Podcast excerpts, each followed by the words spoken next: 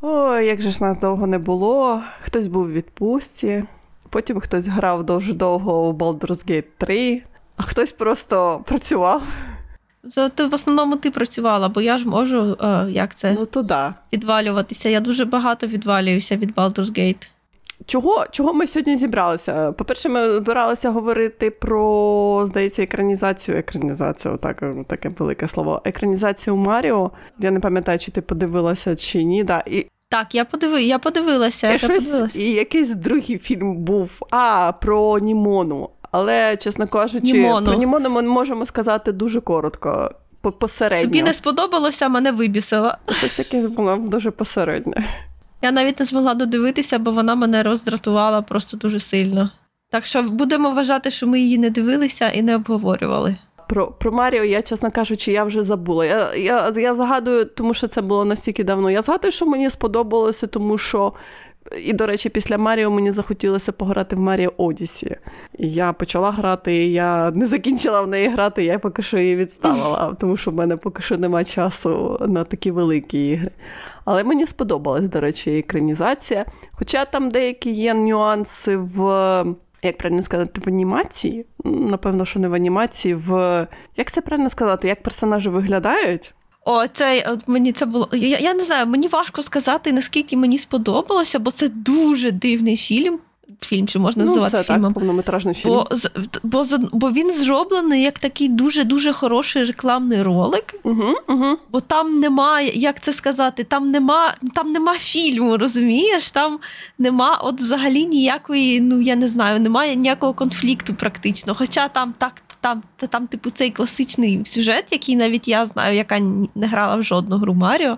Але, в принципі, воно намагається бути одночасно абсолютно нейтральним, абсолютно без, абсолютно не дай Боже, щоб не дати ніякому персонажу якусь більшу особистість, ніж ту, яку всі знають, навіть ті, хто не грали в ігри. Тобто там нічого нового, в принципі, немає про персонажів. Там конфлікт, настільки базовий, просто, як перші сезони Лего Ніндзяго. В мене таке було відчуття, що вони намагалися екранізувати Bowser Fury. Це гра достатньо нова, знову ж таки, в Маріо франчайзінгу. І ось, Mario Odyssey – це дуже-дуже натягнуто в тому плані, що просто це якраз, це відхід від такого, плаского Маріо, як це правильно сказати, 2D-шного Маріо, да? Щось таке вони намагалися екранізувати, але при цьому мені не сподобалось про те, що вони забули про Луїджі. Десь, все почалося класно, але це, до речі, повторює політику Нінтендо про те, що ми про Луїджі забуваємо постійно.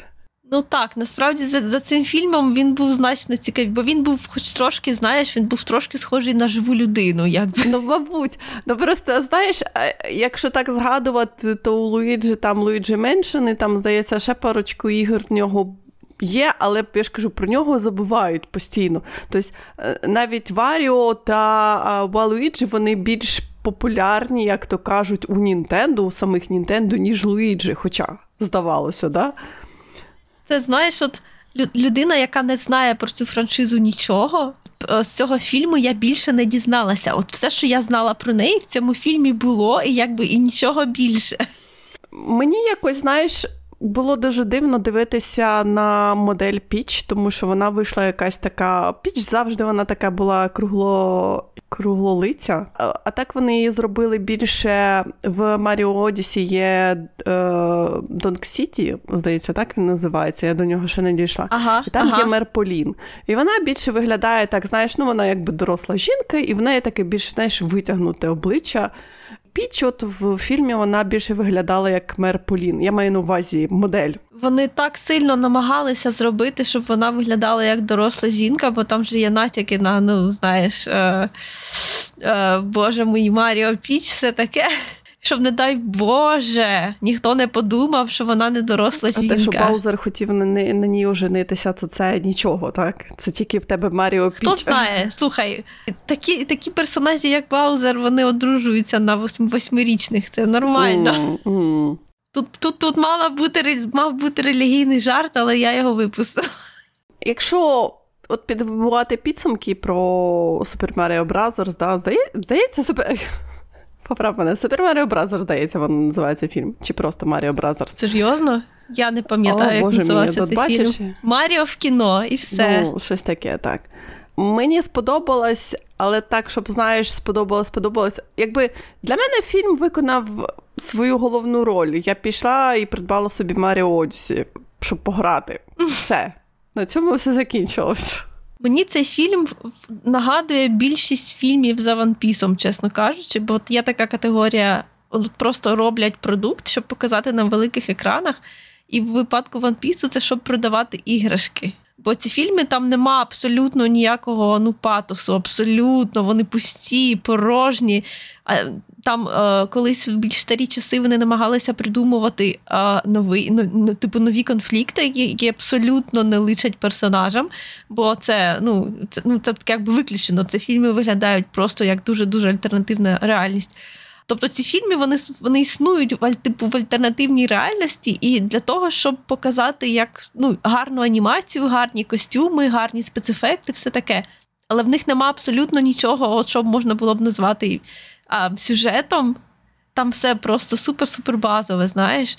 І оцей фільм, він дуже такий самий. От мені здається, якби були іграшки, то цей фільм би їх продавав. Іграшки є, ти не забуваєш, що є Амібо, є ще відеоігри, і загадай, просто свіжий Nintendo Direct, де в нас є Mario RPG, да? Ремейк Mario RPG, плюс одна велика гра про Піч, де в Піч у нас головна героїня, вона так і називається Princess Peach Showtime, там, де вона намагається врятувати театр, де вона приміряє ці всі різні ролі. Я подивилася просто ці трейлери, і я подумала про себе, що, напевно, що я куплю цю гру. Тому що вона виглядала дуже цікавою, тому що, чесно кажучи, про Піч дуже-дуже мало ігор. І, напевно, що ця вся якби повнометражка була для того, щоб, знаєш, придвинути Піч, типу, мол, дивіться, у нас не просто Damsel in Distress, так, але у нас повний... Ну, є таке, так. Гарний персонаж. Вони ще дуже-дуже сильно намагалися зробити так, щоб, не дай Боже, її ніхто не врятував. Ну, з цим я, до речі, згодна. Тобто це цей елемент... Блін, важко його хвалити, бо він просто тупо зроблений як рекламний ролик ігор. Розумієш? Ігра 1, ігра 2, ігра 3. 3 акти. І все. Ну, не все, але майже все. Дуже тяжко щось екранізувати відеоігри, тому що завжди воно опирається в те, що треба написати нормальний сюжет. Тут якби він типу є, щось таке і дотично до ігор майже, і всяке таке, просто він простий, як 5 копійок, да? Але, що він робить? Він продає фігурки, він продає ці амібо, він продає ігри, все. Nintendo, як то кажуть, в шоколаді, тому що вони вже сказали, що буде продовження. А ще давайте думати про екранізацію Legends of Zelda. І всі такі... Звісно, ми хочемо, але страшно. Що ще можна було зробити з Маріо? Або треба було абсолютно, знаєш, той старий фільм, який я, до речі, бачила, це просто неймовірно, як це я змогла його подивитися, коли була маленька. Він мені не подобався, він мені здавався дуже таким, знаєш, неприємним. Або треба абсолютно переосмислювати все, що є, і просто робити дещо нове на основі того, що в них є. Але я так розумію, що японці таке взагалі не роблять, абсолютно ніколи. Там точно стояв хтось з великим, знаєш, прямо дизайн, як це правильно називається, Боже, рулбуком дизайну Nintendo.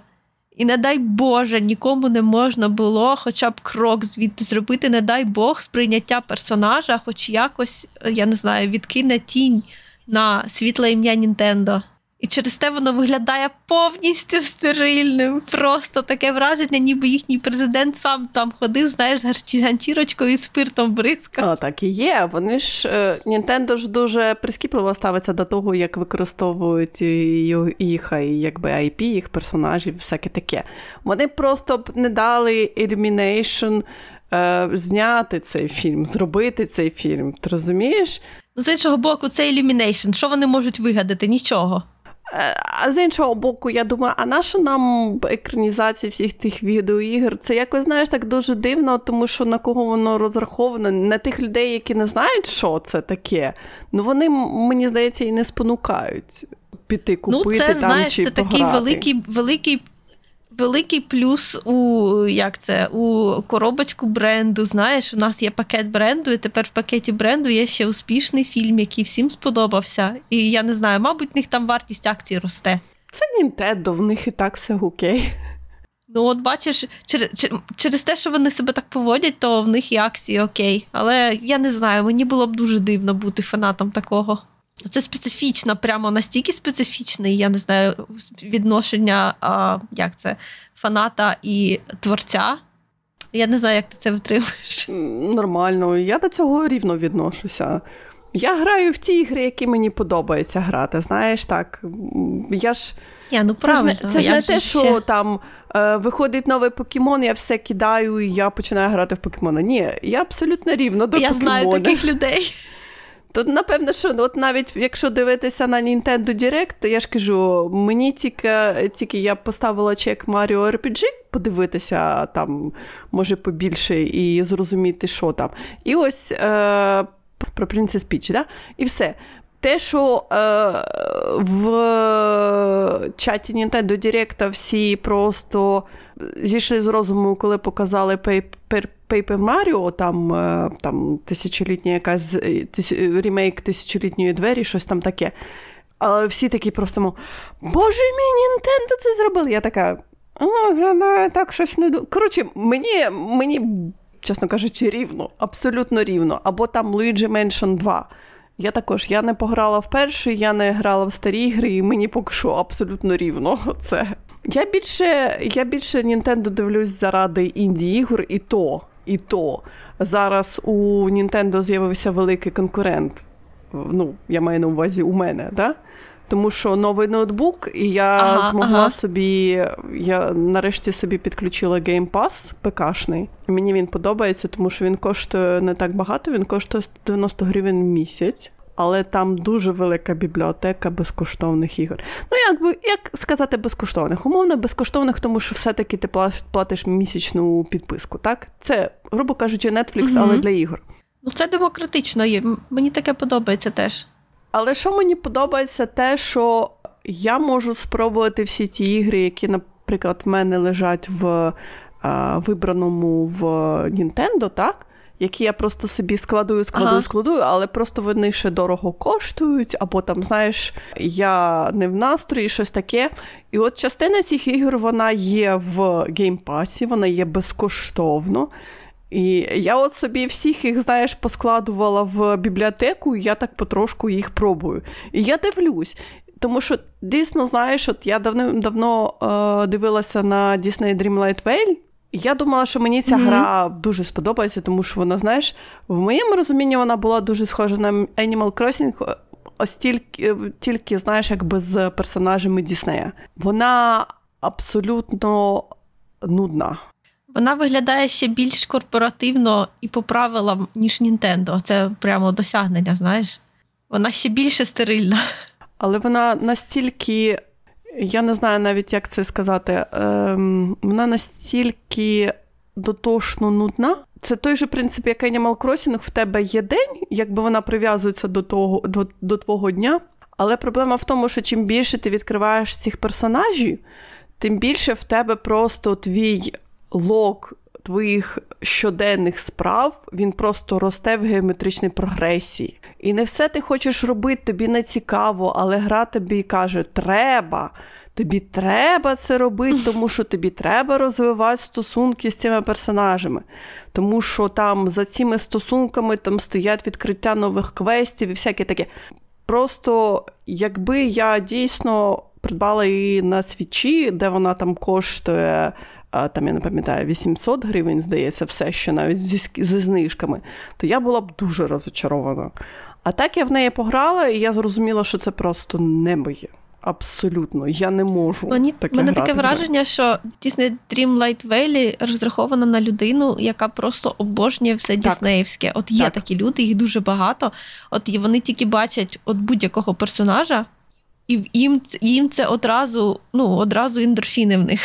Там, до речі, знаєш, ще дуже дивна вибірка персонажів. Тому що, наприклад, з Tangled є тільки матінка Готей, да? Нема не Рапунцель, нема там того Фіна, нема там всіх цих, знаєш, цікавих персонажів, типа там Волі, є Волі, але зате нема Іві. Який сенс тоді, знаєш? От якось так дуже... Тому що потім вони будуть відкриватися колись, коли-небудь. Було дуже-дуже такий, знаєш, TDS-квест був у Бікі Мауса. Типу він сказав, допоможи мені знайти Міні, яка застряла там між світами. Там це було настільки просто... В мене голова аж запаліла за цим квестом. Він був настільки довгий, настільки, знаєш, так багато просто треба було всього виконати. Ну, окей, я витягнула цю Міні, і там, знаєш, всяке таке, і вони... Міні з амнезією, вона не пам'ятає Мікі, але все там... І ти такий думаєш, боже мій, що я роблю зі своїм життям, чесне слово. Тому я кажу, тому я просто кинула цю гру, я сказала, ні, це не моє, абсолютно. До речі, схожа ситуація була з другим епізодом Coffee Talk, але я все ще не можу зрозуміти, тому що перший Coffee Talk мені дуже сподобався. Більше розмовна гра, тому що ти граєш за баристу, і до тебе в кафе приходять різні персонажі, і ти з ними просто розмовляєш, готуєш їм там їхні напої, тобто вони можуть прийти і сказати, зроби мені щось таке, будь ласка, солоденьке, але без молока, але там, наприклад, з якимось, знаєш, ну, як вони кажуть, спайсі. Я хотіла сказати з причинку, але просто з якимось, знаєш, прянощами і всім. З прянощами. Я люблю каву з прянощами. Так. Зроби, і ти повинен якось там їм зробити там цю каву, але якщо ти їм зробиш неправильну каву, вони, звісно, тобі скажуть, що ну, я щось не те хотів, але це, знаєш, якби, грубо кажучи, мало вплине на сюжет, тому що все рівно розмова продовжиться. І я чекала, чесно кажучи, на другий епізод, але в мене таке було відчуття, що розмов стало настільки багато, що я просто, ти знаєш, оце тонни тексту на тебе виливаються. Я не знаю, мені вже стало тяжко слідкувати за сюжетом. Тому що з'явилися ще нові персонажі, там якась містерія є, якісь, знаєш, елементи хорора, тому що це такий світ, який живуть в ньому не тільки люди, а там всякі міфічні істоти, там сатири, банші, там фейрі, там тукуби, там все, що завгодно, ельфи, це все є. Це називається відкритий маскарад. Ну, це називається сіті, як це, не сіті, урбан фентезі. Оце називається. Урбан фентезі з відкритим маскарадом, коли всі в курсі. Бо ще ж буває навпаки закритий. Це я зрозуміла тебе. Прихований маскарад. Я думала, маскарад в якому сенсі, а ти маєш на увазі як Vampire the Masquerade. Типа, що треба тримати обличчя. Ну, вони його так називають. Я думаю, це через цю гру. Ну, можливо, так. Прикол Кофітока в тому, що ти повинен проходити гру декілька разів. Сюжет, якби, йде так же само, але там трохи можуть бути інші нюанси. Знаєш, там щось відкривається заново, щось там ета. Я просто зламалася на другому, я зробила перше проходження, і я просто зламалася на другому проходженні, тому що я так, знаєш, я сиділа так, боже мій, ще раз. Ще раз врати цю гру, в мене немає часу просто. Я не знаю, в мене немає ні сил, ні часу знову це все вичитувати, ці всі, знаєш, тонний текст. І я така, я відклала, я так... Я от чесно тобі признаюсь, я не можу зрозуміти, чи мені сподобався другий епізод, чи мені не сподобався другий епізод. Тому що, знаєш, от щось змінилося трошки. Трохи не знаю, як на це дивитися. І також вона була в моєму вибраному, якби, в Nintendo. І я от сижу зараз, думаю, чи я все-таки куплю цю гру колись на Nintendo, щоб, знаєш, її пройти просто в хендхелді? Чи все-таки немає сенсу? Мені здається, що дуже важко підтримувати типу мультиплатформість, бо ти все одно, я розумію ексклюзиви, але коли гра є і там, то ти, ну я не знаю, я не можу собі уявити, щоб я вдруге купувала ті самі ігри. Ну, насправді, дуже мало таких ігор, що ти проходила вдруге, і тим більше купувала вдруге. Ну, реально. Я готова купити одну гру на деяких платформах, тому що є такі ігри, які я дуже люблю, і я готова їх підтримувати таким чином. Я ж кажу, це таких ігор не так, так багато. Так, не так багато, але все рівно я ж кажу, я готова таким чином гривнею підтримувати такі ігри. Той же Tangle Tower, так? Але тут же, знаєш, давай згадаємо, що в нас вже, здається, другий тиждень або навіть третій тиждень продовжується ця епопея з Unity. Ага, ой боже, це дуже тяжко, неприємно. Це в першу чергу буде страждати інді-ігри. І вони зараз вже починають, вони ж зараз вже кажуть про те, що вибачте, але якщо так буде продовжуватися, то ми будемо змінювати, ну, ядро розробки, а це час, а це гроші, треба, це... Так. І я боюсь, якби ми просто не загубили цей пласт цих інді-ігр, які були на Unity, так? Тому що навіть Cult of the Lamp, він на Unity, вони таки написали, що типа, ну, я таки не зрозуміла, чи вони так саркастично в шутку написали, чи вони серйозно написали про те, що, вибачте, але з 1 січня ми знімаємо цю гру зі всіх маркетів. Є така ймовірність, так. І ти розумієш, і це той момент, коли ти дійсно розумієш, що тут є такий підтекст, що... Скажи. Що компанію-розробника або компанію-паблішера можуть просто розорити якісь просто група людей, які будуть просто встановлювати цю гру заново. І Unity з цього буде брати гроші, так? Ну, вони наче ж сказали, що такого, ну, типу, що за таке вони не будуть брати, але тут же ж я, наприклад, не чула нічого про те, що, типу, це ж з 1 січня буде стосуватися всіх ігор, а особливо, розумієш, що ти зробив, все поки що так виглядає, що ти, типу, зробила гру, а вона стала хітом, ти трохи на ній підзаробила, боже, слава Богу, вона підтримувана, вона її люблять, тобто, ну, нормально, коротше кажучи, злетіла. І тут виявляється, що з 1 січня ти за неї заднім числом винна. Це навіть гірше. Ну, я розумію, що ігри, які в процесі виходу, їм погано. Бо в них все, ну, типу, не факт, що вони вийдуть. Але оце саме, що якщо їм доведеться знімати гру з маркетів, їм доведеться якось закривати свої діри в бюджеті, я не знаю, як це працює, але це виглядає, ніби в нас перед нами нове покоління загублених медіа. Тому піратство – це дуже важливо. Дякую, що прийшли мій TED-Talk. Піратство тут не спасе, тому що все ж таки платиться грошенята за встановлення, а не за купівлю ігри, а за встановлення. Так що навіть за піратство це ще хуже. Ні-ні-ні, ти не розумієш. Якщо гра знає, що її встановлюють, то це вже не гра, це вже те, що називається spyware. А піратство вимикає spyware. Вони будуть ламати оцей прикол з багаторазовим встановленням. Ну, не знаю. А то що ж це виходить? Що коли ти встановлюєш гру, вона одразу, ну, вона шпигує за тобою, розказує своєму хазяїну, що ти її встановлюєш? Це ж, ну, це ж розумієш, це абсолютно, хочеться сказати, неконституційно. Ні, ну там же ж ядро, там же, розумієш, там це ядро розробки Unity. А там саме ядро, яке ти встановлюєш на своєму комп'ютері, і воно зразу каже комусь там, типу, мов, ми вставилися. Ну, це реально виглядає як Always Online DRM, знаєш?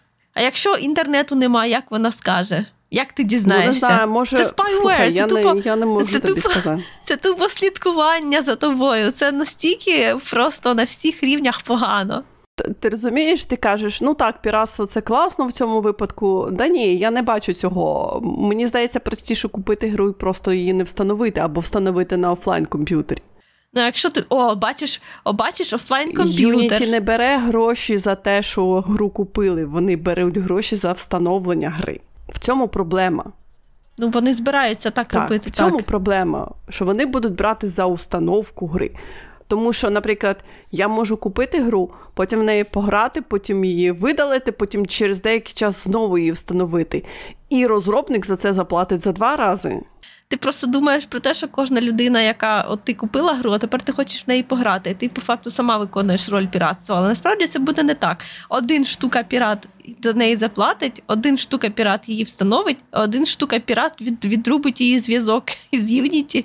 І вона перестане шпигувати, а потім він її почне розповсюджувати, і вона вже чистенька, без всякого шпигунського обладнання буде переходити іншим людям. І дуже-дуже багато людей її собі встановлять, і ніякого сповіщення для Unity не буде. Так чекай, а як тоді, так, яким чином я тоді заплачу розробникам за цю гру? Тобто тут щось в тебе... Та ти не заплатиш, це піратство. А я хочу заплатити розробникам за цю гру. Вони її зробили. Вони її зробили. А ну в цьому плані має сенс купити гру, не встановлювати її. а паралельно скачати піратство. Твій прапор піратства щось десь, знаєш, поганенько, я його відчуваю, тому що я кажу про те, що треба підтримувати розробників, ти кажеш, піратство наше, все. Да ні. Ні, розумієш, що це одне іншому абсолютно не заважає. Воно якось, як так життя працює, оці структури ієрархічні так працюють, що в деяких місцях воно може врятувати, а в інших місцях буде псувати. Якщо девелопери почнуть знімати свої старі ігри, то ці ігри почнуть переходити в категорію загублених.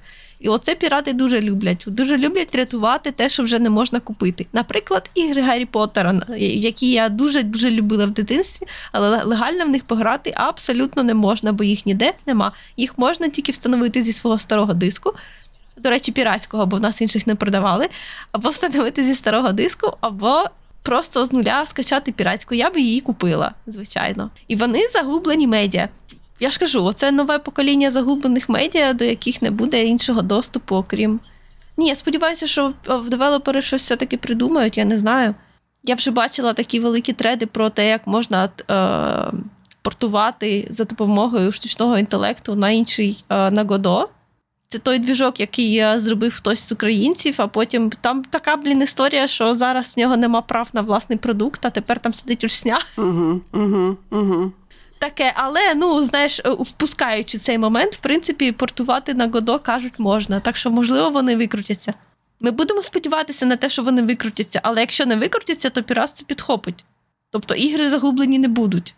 Я більше переживаю, знаєш, за всякі оці благодійні бандли і це все, тому що вони просто зникнуть. Ой, як це жах, це жах, це дуже погано. Плюс все ще я переживаю про Game Pass, тому що, по суті, тут ігри так умовно безкоштовні, але от, наприклад, як я їх встановила, але я поки що в них не пограла, але я їх встановила вже, тому що, щоб вони, знаєш, були в мене перед очима, що я... І просто коли гра йде з Game Pass, воно просто пише, що типу, мол, давайте грати, тому що там, наприклад, через 10 днів гра йде з Game Pass, і ти такий, не буває.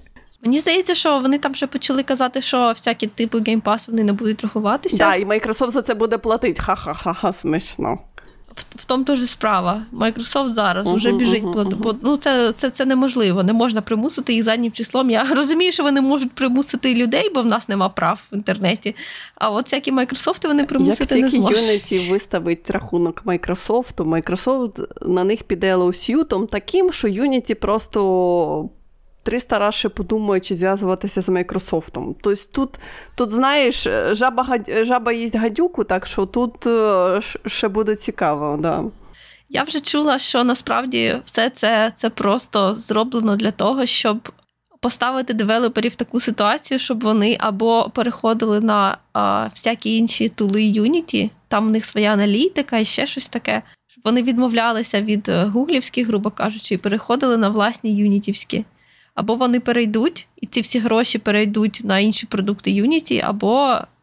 це, знаєш, це те, що називається словом extortion. Це як коли мафіозі кажуть, або ви нам платите за те, що ми вас охороняємо, або ми самі вас уб'ємо, знаєш. Я там бачила, я бачила дуже великі треди, я, чесно кажучи, просто в цьому дуже слабко знаюся. І я ж кажу, я переживаю чисто з точки зору консюмера, так? Звичайно. Користувача, тому що я хочу більше інді-ігр. Я люблю інді-ігри, я люблю ці маленькі ігри, які не по 200, по 300 годин, а які там займають 6-10 годин, і мені окей, там я буду з ними, я в них пограю там тиждень, і мені сподобається сюжет, або не сподобається сюжет, так вони там будуть, наприклад, піксельні, або не піксельні, і всяке таке. Це в мене займе достатньо часу для того, щоб їх пройти, а не просто я буду кожен вечір грати в цю гру і ніяк її не дограти. Ага, як на роботу. А потім кинути просто в якийсь момент, тому що часу нема. Тому я ж кажу, тому якби я з цієї точки зору переживаю. Я переживаю за себе, це чисто егоїстичне, знаєш, таке переживання, що а в що я буду грати? Щось буде. Життя знаходить шлях. То так, щось буде, але все рівно, знаєш, так багато... Все-таки, коли ми говоримо про інді-ігри, це зовсім інший якось так пласт. Тому що, наприклад, навіть порівнюючи, от ти зараз граєш в Baldur's Gate, так? Поки ти граєш в Baldur's Gate, я пограла вже, напевно, що в 10 ігор. Ну так. Знаєш, я або граю в ігри як Baldur's Gate, отак от дуже довго в щось одне, або взагалі, блін, не граю. Ну от, бачиш, то тут проблема така. Це якась психологічна проблема. Тому що, наприклад, зараз я почну перераховувати, що я грала, і от я ж кажу, десь ігор набереться. Тобто якісь я кинула, тому що мені просто вже надоїло, якісь я дограла, тому що мені сподобалось. От, наприклад, сьогодні я закінчила оцей Beacon Pines. Що це таке взагалі? Бо я одразу думаю про Gravity Falls. До речі, щось таке типу дотичне, але там просто замість людей тварини. Там про маленьке містечко Beacon Pines, і воно якби починається просто доволі, так знаєш, рівно, про те, що наш головний герой, він просто, знаєш, зі своїм другом, у них починаються літні канікули, і вони там бігають по цьому містечку, там знаходять собі проблеми на їхні попи. Але потім починається настільки там цікава штука з часом, спойлери. Тому що гра побудована таким чином, що ти якби допомагаєш писати книжку, писати цю історію про Beacon Pines, про цього головного героя. І ти можеш, наприклад, в якісь наративні моменти ти можеш повернутися і їх переграти. І тоді сюжет піде в іншу сторону. Це дуже-дуже цікава така гра. Я навіть не очікувала від неї такого. Ну, я знала про неї, дуже багато було гарних відгуків, але я не чекала, що, знаєш, там є такий сюжетне дерево таке, що воно в різні сторони ходить, і ти можеш перегравати різні там події і всяке таке. Це дуже цікаво, я дуже рекомендую цю гру. Вона не дуже велика, вона буквально десь там 6 годин займає. Повна гра зі всіми ачівментами, це десь 6 годин, плюс-мінус просто. Але вона дуже гарно зроблена, вона доволі такі, грубо кажучи, це point-and-click. Так, грубо кажучи, так. Тобто просто ти бігаєш, там клікаєш на підсвічувальні області, там розмовляєш і всяке таке, шукаєш там всякі цікаві речі. І потім, я ж кажу, і потім оцей, те, що сюжет дає тобі вибрати, в яку сторону піти. Так що, я ж кажу, я навіть не очікувала, я рекомендую. Оце, наприклад, я ж кажу, Beacon Pines, напевно, що я собі куплю на Nintendo Switch, тому що я думаю, що я буду її перегравати, мені сподобалося. Це, знаєш, це те ж саме, що Tangle Tower, коли в мене нападає така штука, коли я не знаю, я хочу щось пограти, але я не можу щось вибрати, то я тоді відкриваю Tangle Tower і починаю в неї грати. Просто. І я не можу відірватися, хоча я знаю, чим воно закінчиться. Мої психологічні проблеми, як то... Я не знаю, це такі дивні стосунки з тим, що ти можеш робити, а що ти не можеш у важкі психологічні періоди, знаєш. Наприклад, в мене є гра, в яку я... Я дуже не люблю не закінчувати ігри. Я дуже рідко закриваю усі ачівменти і потім почуваюся погано через те, що не закінчила. Але, в принципі, ігри я закінчую. Окрім, мабуть, от прямо так сильно я ніяк не можу закінчити, блін, Відьмака. Але є одна гра, в яку я періодично, вона дуже маленька, це інді-гра, вона має бути маленька і коротка, її ще треба перегравати багато разів для того, щоб зрозуміти, що там відбувається. Я вже багато років іноді відкриваю її буквально там, я не знаю, на 10 хвилин, і майже не просуваюся, і потім закриваю. Хоча там, от мені здається, що вона занадто інді для мене. Ця гра Night in the Woods. Вона дуже відома. І кожного разу, коли я з нею намагаюся щось зробити, вона мене просто якось, я не знаю... Вона на мене якось впливає погано. Мені постійно, я якось бачу, я не знаю, там такий зріз життя, який мені, в принципі, знаєш, незнайомий. Там ти граєш за головну героїню, так, але ти, наприклад, не можеш зробити вибір не красти. Ти героїня, яка не змогла закінчити університет, бо їй було морально погано і все таке. Вона повертається до свого маленького містечка, до своїх батьків. І там в неї є там друзі дитинства, з якими вона... От просто я бачу, що це психологічно комусь дуже-дуже схоже на реальність, бо воно настільки добре зроблене в цьому плані, що ти абсолютно 100% віриш у всі ці приколи мозку, який це написав. Тобто той, хто писав, він точно знає, про що говорить, в якомусь плані реалістично.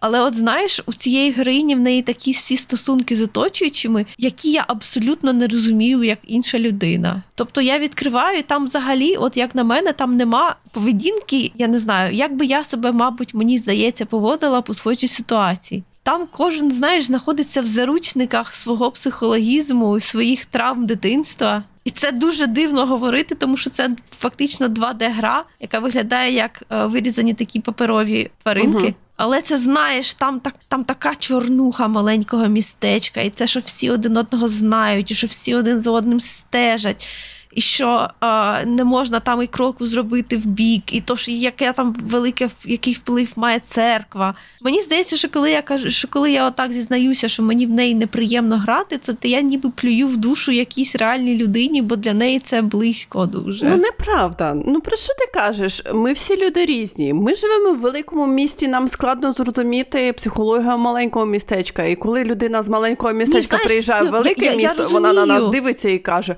"Ви нічого не розумієте". Ну, вибачте. Ні-ні-ні, мені здається, що я розумію, що мені розказують, але це так неприємно.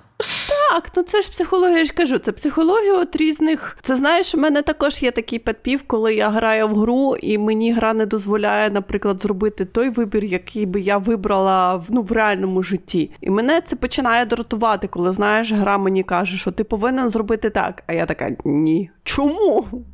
Ну чому? Адже логічно мені зробити отак. А гра така: "Ні. Ось сюжетно ми повинні зробити так". І ти такий: "Так, все. Я граю всю гру.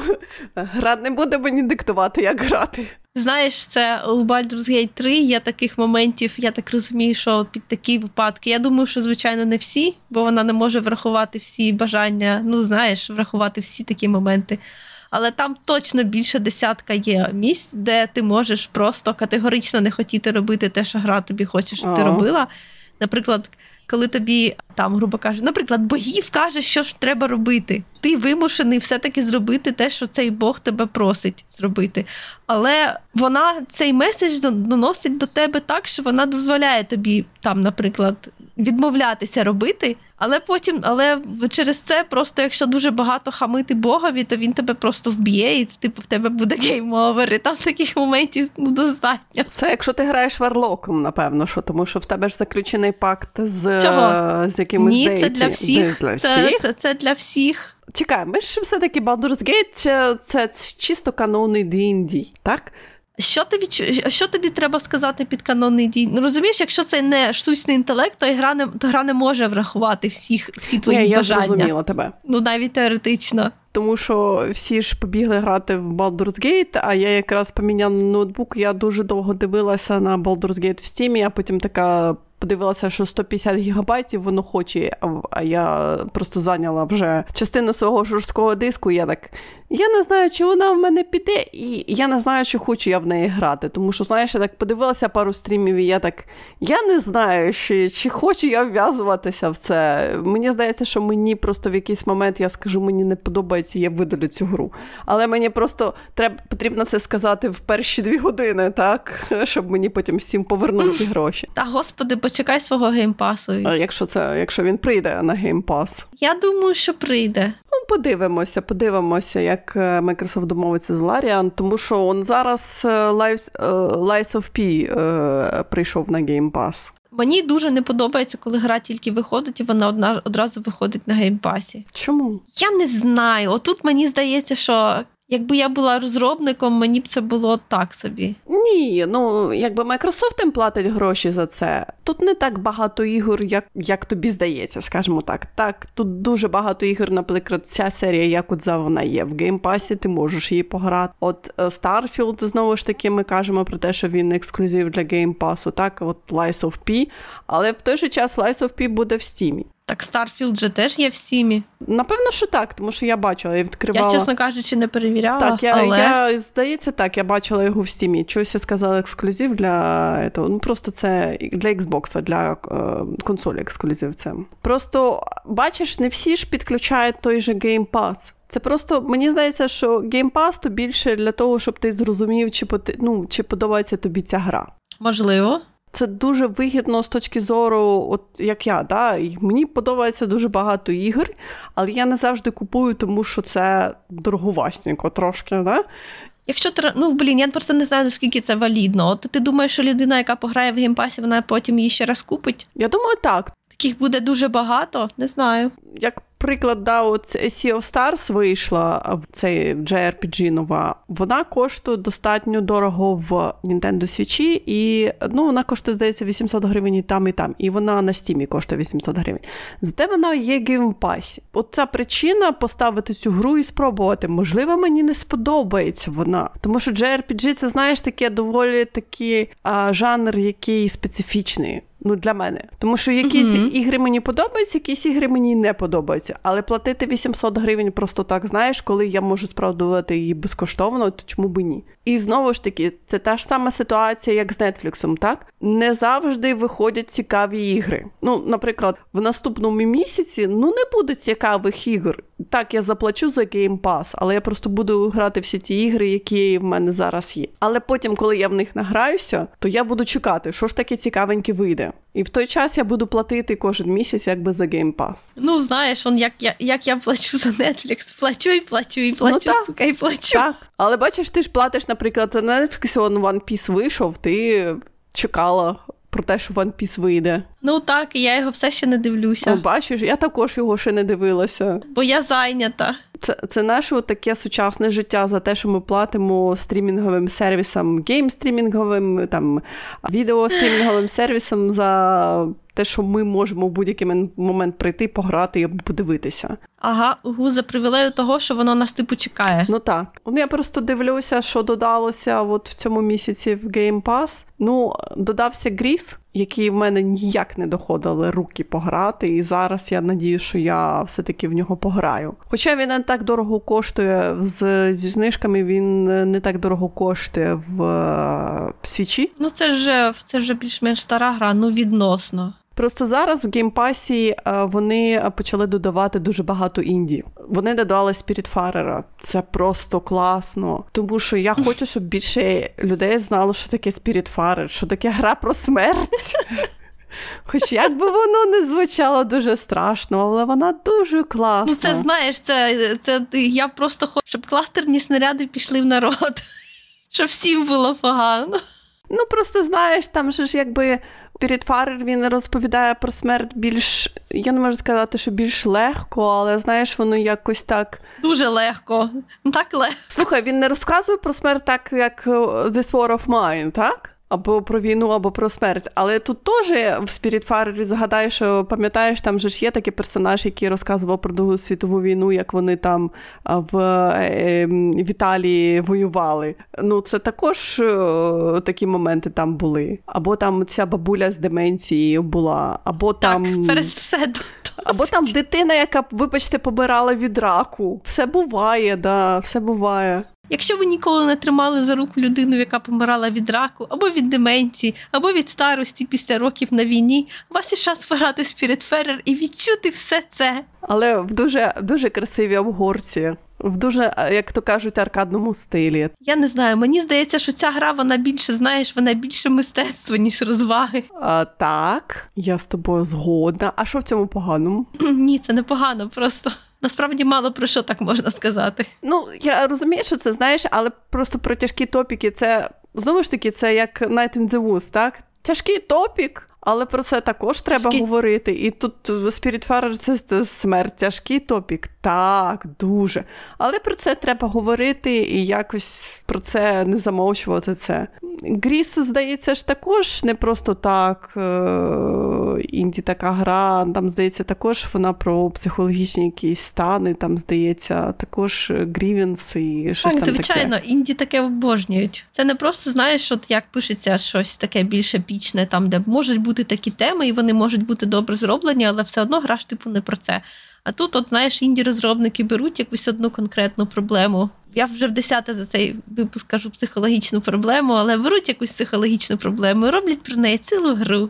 І розмазують її у всіх деталях і допомагають відчути відчуття. Ну так. Це навіть в якомусь плані от саме через інтерактивність через те, що ти якби сам це робиш, і є відчуття пливу часу, що це типу, якісь речі, які відбуваються, що ти не просто про них читаєш, а ти типу приймаєш участь, то ці всі психологічні приколи, вони так залітають. Мені здається, відеоігри в цьому плані вони допомагають. Я не знаю, просто, наприклад, чи взялась би я читати книжку про смерть, про всі ці, ну, як знаєш, як в жанрі мемуарів, скажімо так. Тому що Spiritfarer, він більше, знаєш, якби жанр мемуарів, тому що тут більше, знаєш, вспомини всіх цих людей. От скажи мені чесно, чи взялась би ти читати цю книжку? Напевно, що ні, я б так теж. Ні, я б скоріше взялась би читати книжку, але книжка на мене б так сильно не вплинула. Ну, а я б просто, напевно, що пройшла повз. А от якось формат відеоігор, він... Ти дивишся на ці гарненькі картинки, да? Ти дивишся, а потім так починаєш так... Чекайте, а що я граю? Написаний текст мене значно менше тригерить, ніж все інше, бо тут є відчуття твого контролю над ним. Ну, але я хочу, знаєш, сказати, якщо ти хочеш розгрузити свій мозок, то ти можеш пограти в Townscaper. А, ну так. Ну так їх зараз стає ще більше. Ну, це завжди мене, знаєш, такі погружає мене в дзен. Такі, типу, мав... Я побудувала абсолютно якусь, знаєш, таку конструкцію, яка не повинна жити в реальному житті, але вона тут може жити, і ти такий, я молодець, я майже архітектор. Я зняв тягар цього дня, так, фух. Що класно, коли ти це можеш зробити. У мене, наприклад, такого взагалі не відбувається. Для мене відеоігри – це більше... Вони мене розслабляють. Не всі. Наприклад, я грала в Frostpunk. Мені давно казали, що це така класна менеджмент-гра і всяке таке. Це ж такий стімпанк а-ля арктичний стімпанк. Такий, всякі я такі. Відчуваю, куди це йде. Відчуваю, ага. Але вона мене настільки застресувала. Стрес полягає в тому, що ти, знаєш, ти так будуєш, знаєш, там ресурси складуєш, всяке таке. Погода стає все хуже, стає все холодніше. І потім починається, знаєш, такий холодний фронт, коли там, знаєш, там мінус 100, і ти такий, ах! Я така, я потім відставила цю гру, я сказала, ні, я не хочу. Я, в принципі, не можу грати в містобудування, коли моєму місту щось загрожує таке, от коли хтось може прийти і напасти. Це, знаєш, це навіть не вихід з зони комфорту, це просто викидання з зони комфорту з голу сракою. Я люблю, коли є, знаєш, коли можна в складності там відключити певні такі механізми, деякі ігри так роблять, це дуже класно. Ну тут, якби, мінусова температура, це саме наративний момент. Механіка. Так. Доволі цікавий такий менеджмент, але стресовий, боже мій, нашу. Ну це, знаєш, це ж та студія, яка зробила This War of Mine. Я вже нічому не здивуюся. Поляки дивні люди, да? Вони люблять стресувати своїх гравців. Нашу. Вони такі. Ти їх літературу читала, боже мій. Навіть ондого відьмака взяти. Ну йо-майо. До речі, я тобі, знаєш, дам завданням сказати мені, які в нас вийшли в Україні інді-ігри. Тому що я хочу щось в таке... Українські інді-ігри? Так, я хочу щось таке місцеве пограти, але я не знаю, де шукати, куди бігти. Я не кажу там про сталкери і козаки і там щось таке. Недавно в Сім'ї був фестиваль інді-ігор українських. Ну, там не тільки інді, але там більше була інді, звичайно. Потім деякі девелопери, я пам'ятаю, недавно роздавали свої ігри, типу... Ні, ну я знаю, там уже наші в фестивалях приймають участь і сталкери, і метро серія, і фрогі з Шерлоком Холмсом, вибачте, і Sinking City, і всяке таке. До речі, треба в Sinking City пограти. Sinking City на ПК не можна грати, ти ж пам'ятаєш, так? А значить тільки на...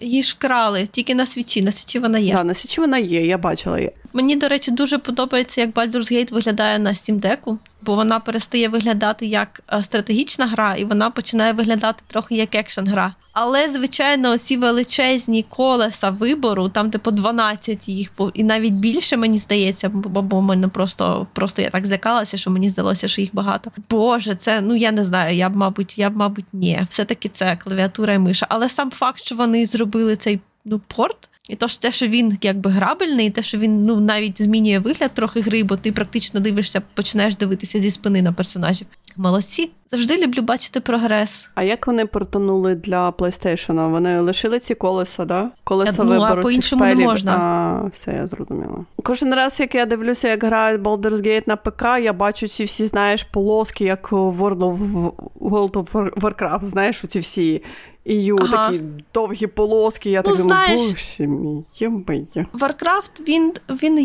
в нього треба грати швидко. І через це воно дуже прямо завалює. А тут ти можеш з чайком просто сидіти по годині на кожній, ну, знаєш, в мене такі складні стосунки, насправді, з цією студією, з Ларіанами. Бо мені дуже подобається в них геймплей. От саме, от, як я сказала, що ти собі сидиш, з чайочком, ну, типу, вляпуєшся в якусь бійку, так, а потім сидиш, розплутуєш її. Ну, так, я люблю попрогравати. Я знаю, що є люди, яких дуже дратує, коли з першого разу не виграєш такі ігри. Але мені, навпаки, подобається, бо щось я зробила не так, я наступного разу, я зараз переграю, я там зроблю по-іншому, я зараз... І ти просто починаєш, знаєш, шукати, які в тебе є ресурси, що ти куди можеш відправити. Ну, воно реально відчувається так, не те, що стратегія. Мені стратегії просто не подобаються, як це не дивно. Мені це відчувається як шахи. Я в Baldur's Gate 3 граю як в шахи. Так само я грала в Divinity, але в Divinity мені було настільки важко з'єднатися якось з сюжетом, бо він мені там абсолютно не подобався, мені взагалі було не цікаво, що там далі буде. Тобто, от в Divinity я грала просто, знаєш, ну зараз я що-небудь оберу, а потім почнеться бій, і я буду в бій кайфувати. А які там насправді наслідки і все таке, ну мені було якось байдуже, і це для мене дуже-дуже-дуже невластиво мені, бо мені ж сюжет та персонажі, це ж типу головне, але... Ларіани не настільки вміють писати персонажів, щоб це було прямо, знаєш, от якщо порівнювати з біоварами, то вони, ну, це не те. Я знаю, що всі зараз кажуть, що це найкраща гра взагалі супер-пупер. Я, в принципі, з ними згодна, що в деяких планах от там, бо біоверські ігри не дозволяють тобі робити все, що ти хочеш, знаєш. Там все-таки ти дуже обмежений, ну, багатьма аспектами, там треба дуже-дуже серйозно ставитися до того, що відбувається. Там нема такого, що, знаєш, розрулити ситуацію просто через прикол. Ні, там все серйозно. Там для того, щоб грати, треба відчувати, от просто пропускати через себе людей, обставини, політику, там економіку ні, але географію, які там стосунки між народами, знаєш, от що там така, ну не те, що чорнуха, ну така побудова низька, фентезійна, класна, там всякі нюанси, знаєш, от політика, реально політика, не політика висока, а політика повсякденного життя. І через це там дуже багато нюансів, і там, коли ти робиш вибір, воно тобі якось, в принципі, ну я не знаю, ти це робиш і серцем, і розумом, і якось це все. А у Ларіанів такого і раніше не було, і в цій грі теж не з'явилося. Бо вони змогли зробити на цей раз каст, який, саме каст головних героїв, не з кожним разом виходить все краще, це факт. Але такого, щоб, знаєш, от воно не відчувається настільки серйозним. Навіть так, там теж є всякі важкі теми, там, звісно, багато чорнухи, там теж є там...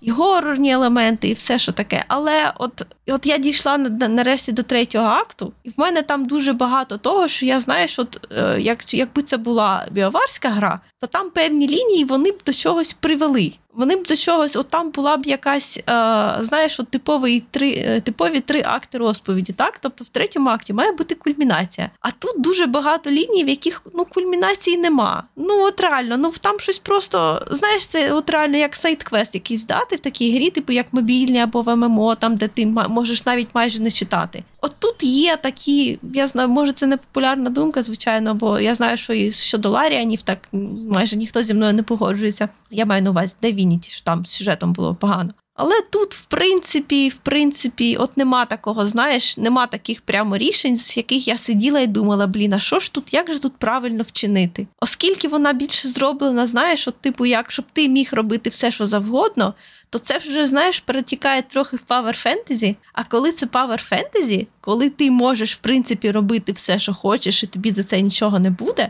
вона не буде серйозно ставитися до твоїх певних багатьох твоїх виборів взагалі. Там можна відчутитися від багатьох речей. Це не те, що я її сварю, просто порівнювати не можна сказати, що Baldur's Gate 3 це така, я не знаю, серйозна фентезі РПГ, бо це не так. Мені взагалі важко до неї, знаєш, ставитися серйозно. Сказала людина, в якій там 244 години. Я бачила. Це з дочасним доступом.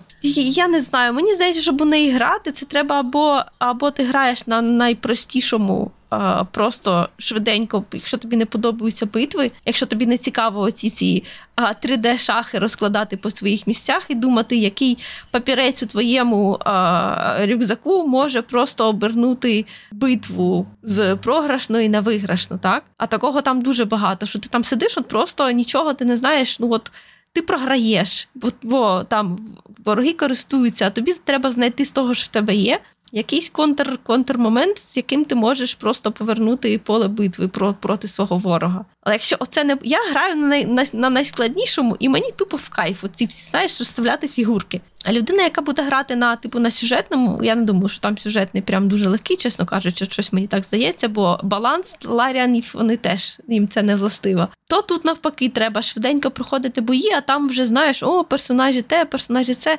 Ти відчула взагалі в інтернеті, що в цій грі нема контроверсивних персонажів? Що нема таких персонажів, щодо яких одна половина твоєї стрічки кричить, що це найкраща людина на світі, а інша, що це просто кончений, його треба вбити. Таке відбувається, коли персонажі схожі на людей, розумієш? А тут вони всі такі прямо хороші-хороші, знаєш? Ой, ну ти, звичайно, можеш допомагати їм, знаєш, от персонаж не знає, що робити. Ти йому скажеш, роби добро, і він скаже, ну окей, я тоді буду добрий.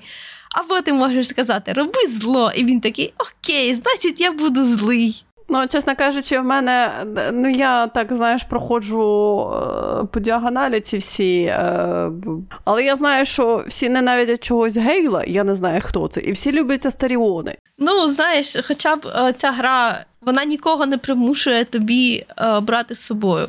Ти можеш будь-якого... От знов-таки, як важко зробити гру серйозною і мати важкі наративні наслідки, коли ти можеш будь-якого персонажа, будь-який момент вбити. Ну, тобто, дуже важко написати історію, в якій ти не можеш покладатися на жодну з фігур, щоб вона була на своєму місці. Те, що ти розказуєш, це, по суті, класичний D&D. Це, по суті, класична кампанія в D&D.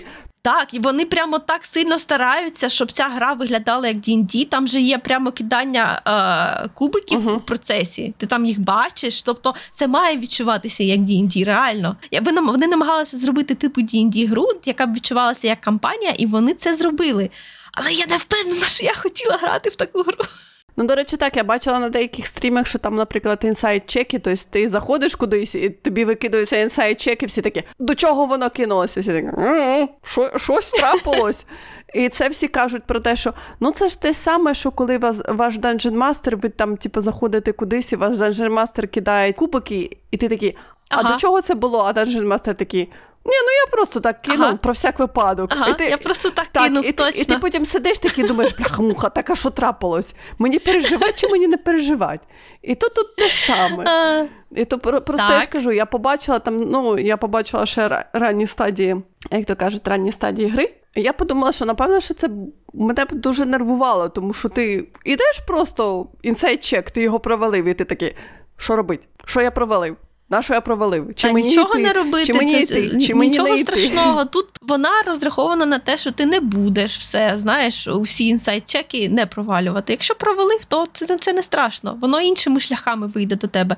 В цьому плані, от те, що її хвалять за те, що там така багата, знаєш, от наративна, от, за наратив хвалять, так? Угу. Ну, вони саме за це хвалять, що ти можеш зробити, утнути що завгодно пропустити, і вона все одно якимось чином до тебе, ну, ця інформація дійде іншими шляхами. Знаєш, можна дуже-дуже по-різному грати на такому ну, низькому рівні, такому, я не знаю, базовому, приземленому рівні. Зараз, до речі, я бачила, дуже багато кажуть про те, що Baldur's Gate 3 – це ваше входження в D&D. Я так, можна входити.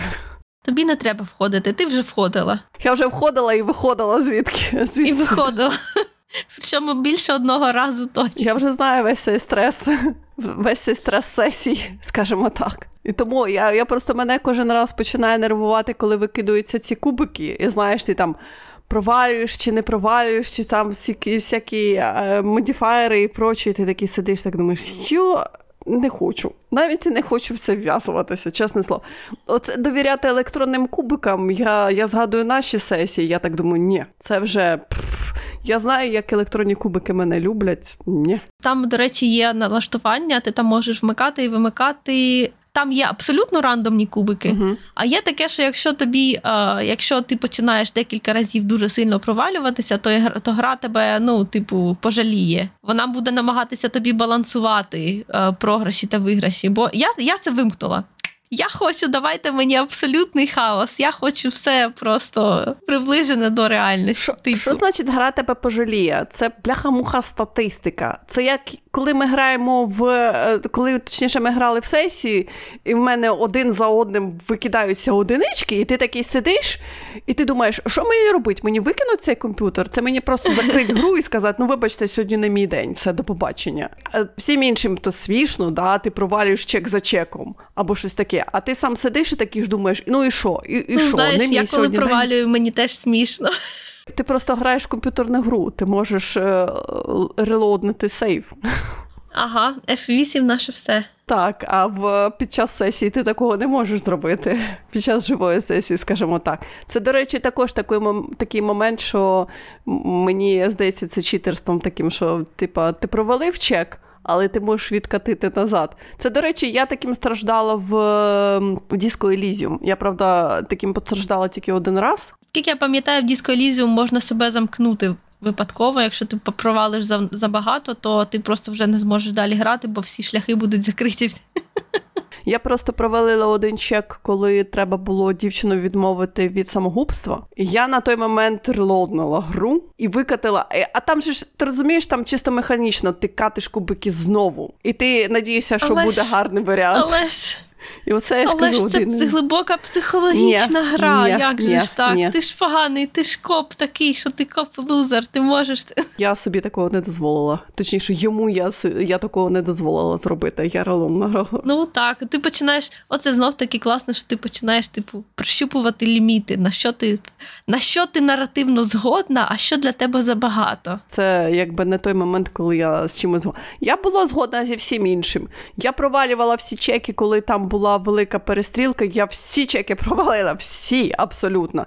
Але оцей чек, я ж кажу, я його релонула, тому що це йшов в розріз зі мною, з моїми переконаннями, скажімо так. От у Baldur's Gate 3 я не пам'ятаю жодного місця, щоб я подумала, блін, оце в мене так вийшло, і це йде в розріз з моїми переконаннями. В Dragon Age з Mass Effect це постійно. Так, тут можна просто бути дуже-дуже злим, тут можна робити всякі абсолютно нестримані факт-ап речі. Я це не відчуваю, знаєш, на такому рівні, як я могла б відчувати. Я дуже чутлива, в принципі, до інгейм смерті завжди була. Я як в Divinity не ставилася до смерті персонажів серйозно, так і тут я не... Ну, тут краще. Тут ця написана значно краще, значно симпатичніше, ніж Divinity була. Тут же більше... Ну, тобто я граю з великим задоволенням і не тільки тому, що мені подобаються їхні шахи. Тут настільки оця power fantasy, я її відчуваю, що я відчуваю себе дуже сильною. Тут нема, знаєш, тут тебе не обмежує чужа мораль, як це буває в чаю біоварів, що ти просто от є ти, і ти такий саме персонаж, як і всі інші. В тебе є свої переконання, в них теж є свої переконання. І що ти зробиш? І нічого ти не зробиш. Оце відчувається, коли персонажі відчуваються як люди, як живі істоти. А в Baldur's Gate 3 не дуже. Бо якщо тобі щось не подобається, ти можеш дуже легко вбити, ти можеш дуже легко абсолютно все проігнорувати. І всі будуть навколо тебе. Тобто гра тобі це дозволяє. Тобто є всі інші, а є ти надлюдина. Знаєш, я не впевнена, що хоч хтось би зі мною погодився з таким підходом. Ні, да я бачу, що всі вважають Baldur's Gate гра року, вже, знаєш, так медалька повішена. Ну, насправді, вона реально дуже класно зроблена. Вона заслуговує медаль року просто тим, що вона і закінчена, і все в неї, якби, все працює, як треба, ну майже. Тобто ці дуже складні механіки, настільки багатий вибір, що ти там можеш робити, яким чином, оці всі класи, як вони взаємодіють між собою, там є синергія між тобою та іншими класами. Ну, класно, все ж прям... Вона прекрасно зроблена, вона дуже багата. Просто, знаєш, оці такі мої дойоби претензії, це прям дуже, знаєш, особисте, бо її рекламують як... прямо РПГ для фанатів, ну, знаєш, для фанатів біоварів. Але насправді це не зовсім так. Але вона при цьому дуже-дуже хороша, я згодна. Ти ще повинна додати, що ти граєш в неї англійською мовою, тому що контроверсійного моменту з тобою не трапилося, ти не переключилася на українську мову. Знаєш, це було свідоме рішення. Я знаю, що це, просто мій диплом дивиться на мене з полиці, бо я писала, я настільки кваліфікована, щоб в цьому срачі приймати участь, що ти собі не уявляєш. Бо якраз адаптація таких приколів, це я присвятила рік свого життя вивченню всяких таких штук. Але просто коли вона вийшла, я ж була не в Києві, я була без доступу взагалі нікуди, і я одразу не почала в цей срач влазити. А тепер мені здається, що я вже якось Але ж ти все рівно граєш англійською, ти ж не граєш українською мовою. Тут всі твої скріншоти я бачила англійською. Я думаю, що я дограю англійською, потім, коли я буду перегравати, я, скоріше за все, буду перегравати. От я тоді перемкнуся. Тут є ще такий прикол, що я насправді погано орієнтуюся в цьому всесвіті Hello. Я не знаю, що там як має називатися.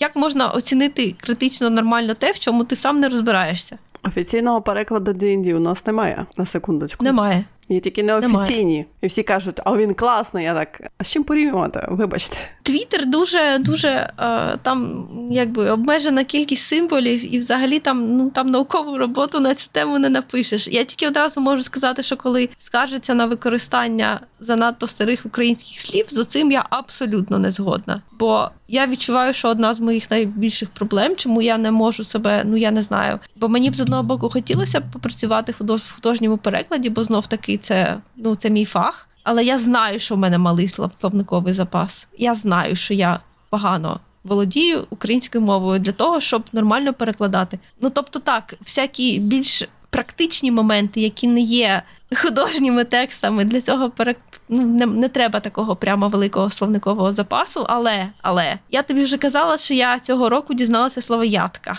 Ти тільки цього року дізналася слово «ядка»?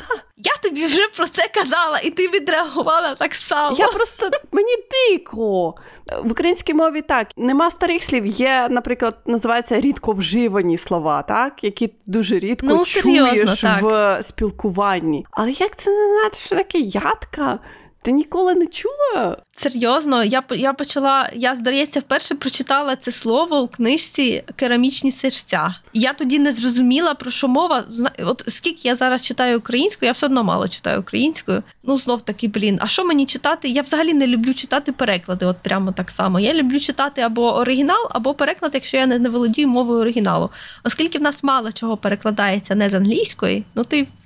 відчуваєш, яка ситуація виходить. То для того, щоб спілкуватися з перекладом, то треба, я не знаю, у мене зовсім інший майндсет для того, щоб спілкуватися з перекладом, бо мені не треба його споживати як кінцевий споживач.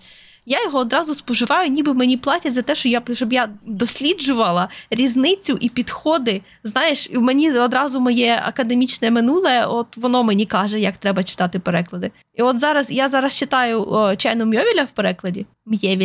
«Чайну М'євіля» в перекладі. І там теж є слова, які я не знаю. Я коли англійською читаю, у мене менше слів, яких я не знаю. От твоя проблема. Ти кажеш, що в тебе маленький словниковий запас, але ти не читаєш українською мовою. Тут одне за одне тягнеться. Я читаю все більше та більше. Просто дуже важко знайти собі таку нішу, де б це мало сенс.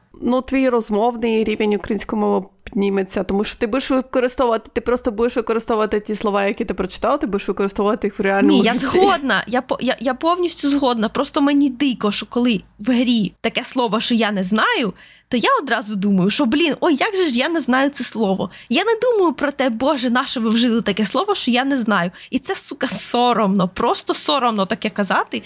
Це не соромно, це просто називається меншовартісний шовінізм, вибачте. Коли ти вважаєш, що ти знаєш все, і ти знаєш все про свою мову, а це неправда, це брехня. Це об'єктивно неправда, це настільки неправда, що капець. У нас так багато регіонів, і кожен регіон своєю мовою розмовляє. Мені здається, що англійську я реально знаю краще. Літературну англійську, ти розумієш? Я ж, як завжди, ти повинна відрізняти, що є літературна англійська мова, є розмовна англійська мова, і знову ж таки вона відрізняється кожному регіону. Якщо ти приїдеш там в Великобританію, то буде одне, якщо ти поїдеш в Ірландію, то буде інше, якщо ти приїдеш в Америку, то буде зовсім інше, да? І те ж саме в Україні, то що ні? Просто в англійській мові, для мене англійська мова – це поле досліджень. Yeah. Для мене нормально, що я постійно її сприймаю як дещо, що треба досліджувати і дізнаватися нове. Хоча по факту з українською так само, тільки навіть гірше, бо її я не сприймаю як поле, яке треба досліджувати. Моя політика зараз така. Я купую книжки українською, коли я читала їх англійською, вони мені дуже сподобалися. Коли я хочу прочитати її англійською, але англійською це просто набагато дорожче. Ну і оця третя категорія, яка повністю хаотична, яка, знаєш, треба більше читати, власне, місцевих. Українських письменників. Так, звичайно. Не, я маю на увазі не перекладів. Але з оцим просто тупо найважче. Бо я тобі колись вже жалілася, що в нас дуже багато таких книжок, які я просто не люблю. Коли ти береш з поличі книжку, відкриваєш, і там на першій сторінці хтось їбеться. І це, знаєш, це так глибоко одразу вони думають, що це прямо глибокий психологізм. От коли відкривають з такого психологізму, мені одразу не цікаво. Там, знаєш, відкриваєш історія кохання, закриваєш. Історія трагічного кохання, закриваєш. Це історія про пригоди, це історія про політику. Так, і про кохання. Фак ю. Ну, зараз це популярний жанр. Я просто настільки сильно упереджена проти кохання, в принципі, в літературі. Це при тому, що я його дуже люблю, насправді, і про нього читати, але тільки коли мені подобається. А мені подобається дуже рідко і дуже специфічне. А те кохання, яке мені подобається, його рекламувати на задній сторінці не будуть. Про книжку пишуть як рекламний аспект її, що там є заплутані любовні стосунки. Для людей це типу заманіловка, що вони читають і думають, так, я хочу почитати, які там заплутані, а я не хочу. Так, про що ми будемо говорити наступного разу, скажи мені, будь ласка, щоб не робити такого великого. Я боюся навіть щось обіцяти. Ну, я то пограю в багато ігор, напевно, що, або може ні. Ми обіцяли подивитися... Я хотіла сказати, може ми подивимося Ванпіс, але ж мені не цікаво. Мені дуже-дуже цікаво, я майже впевнена, що мені сподобається. Просто мені треба на це реально моральні сили, яких в мене нема. А мені якось... Я не знаю. Мені... Я собі сказала таке, як тільки, може, з'явиться Робін та Чоппер, то, може, я подивлюся лайв-екшн. А зараз... Це не екранізація аніме, це екранізація манги. Це дуже-дуже добре, бо в аніме є дуже багато всяких приколів, які вони постійно тягають, яких в оригіналі немає, а вони вже сприймаються як частина канону, і я це так ненавиджу. Ну, коротше, я так зрозуміла з твоєї ремарки, що Чопера Робін мені очікувати не слід найближчі 10 років, так що я і не буду дивитися. Ні, ну чого, якщо буде другий сезон, то вони там вже будуть. Я подумаю, коли другий сезон вийде. Це, чесно кажучи, те ж саме було з «Відьмаком». Всі казали, типа, ну я подивилася перший сезон, ну Дотина така, що я другий, третій сезон не дивилася і все. І «Відьмак» закінчився вже. Дуже мало людей, які вважають, що «Відьмак» – це хороша екранізація. Добре, щось придумай. А «One Piece» всім подобається. Не приписуй мене до цього. Так, а ти не шанувальниця, а ти не можеш бути приписана. Всім, я маю на увазі, всім, хто знає, що це таке і що там має бути. Уточнюю тоді, всім, хто знає, що таке Ванпіс. Я знаю, що таке Ванпіс, але це єдині люди, які мають значення, тому я кажу всі. Ну, звісно. Егоїстично дуже було сказано, так. Ні, ну, я знаю, що це дуже новачки-френдлі. Новачкам теж подобається. У мене купа людей, яким сподобалося, які взагалі нічого і близько не лежали там. Але, звісно, їм подобається з дуже поверхових причин, і це мені теж не подобається. Ну, я вже стара баба, мені можна нудити таке. Ви неправильно любите One Piece. Добре, тоді щось ми придумаємо на наступний раз. Може, будемо говорити про книжки, тому що в кінці місяця мені повинен приїхати Вавилон, але це ж до кінця місяця ще так багато часу, що просто жах. Я про книжки завжди рада. Я цього року прочитала вже 46. Гарно бути без роботи, правда? Погано. З однієї сторони погано, тому що нема грошей, з другої сторони гарно, тому що багато вільного часу, правда? Ну, в мене мало вільного часу, але так. Мені здається, що коли я працювала, в мене було більше вільного часу. Тебе повинно бути помодоро. Що таке помодоро? От якраз погуглиш, подивишся, що таке помодоро. Окей. Це менеджмент часу. Я не рекомендую, але це вже в мене, знаєш, стало такою штукою, коли мені кажуть, ну що ти все встигаєш? Я кажу, я працюю по системі помодоро. Всі так, о, класно звучить. Я так думаю, фу, слава Богу, відстало від мене. А я думала, це щось японське. Ну, щось якась фігня. Я ж кажу, менеджмент часу. Щось може і японське, не знаю. Я думала, знаєш, перше, що я подумала, це може якась манга, ясна така культова, про яку всі чули, а я ні. Якраз. будемо говорити книжки, будемо говорити, чому зараз не переводять якісь дуже цікаві тайтли, дуже старі, але дуже цікаві тайтли. Тому що зараз велика проблема в мене з перевідною мангою, мені нічого не цікаво, нуль. Мені майже нічого не цікаво. Ні, ну знаєш, мені як мінімум одного разу дуже сильно пощастило, я не думаю, що мені найближчим часом ще раз так пощастить. Ну от, поговоримо про це, якщо я не забуду. О, я із задоволенням. Поговоримо, окей. Чого вибирають такі дуже дивні тайтли, чого вони заходять, як то кажуть, на наш ринок. А на сьогодні все. До наступного разу. Бай!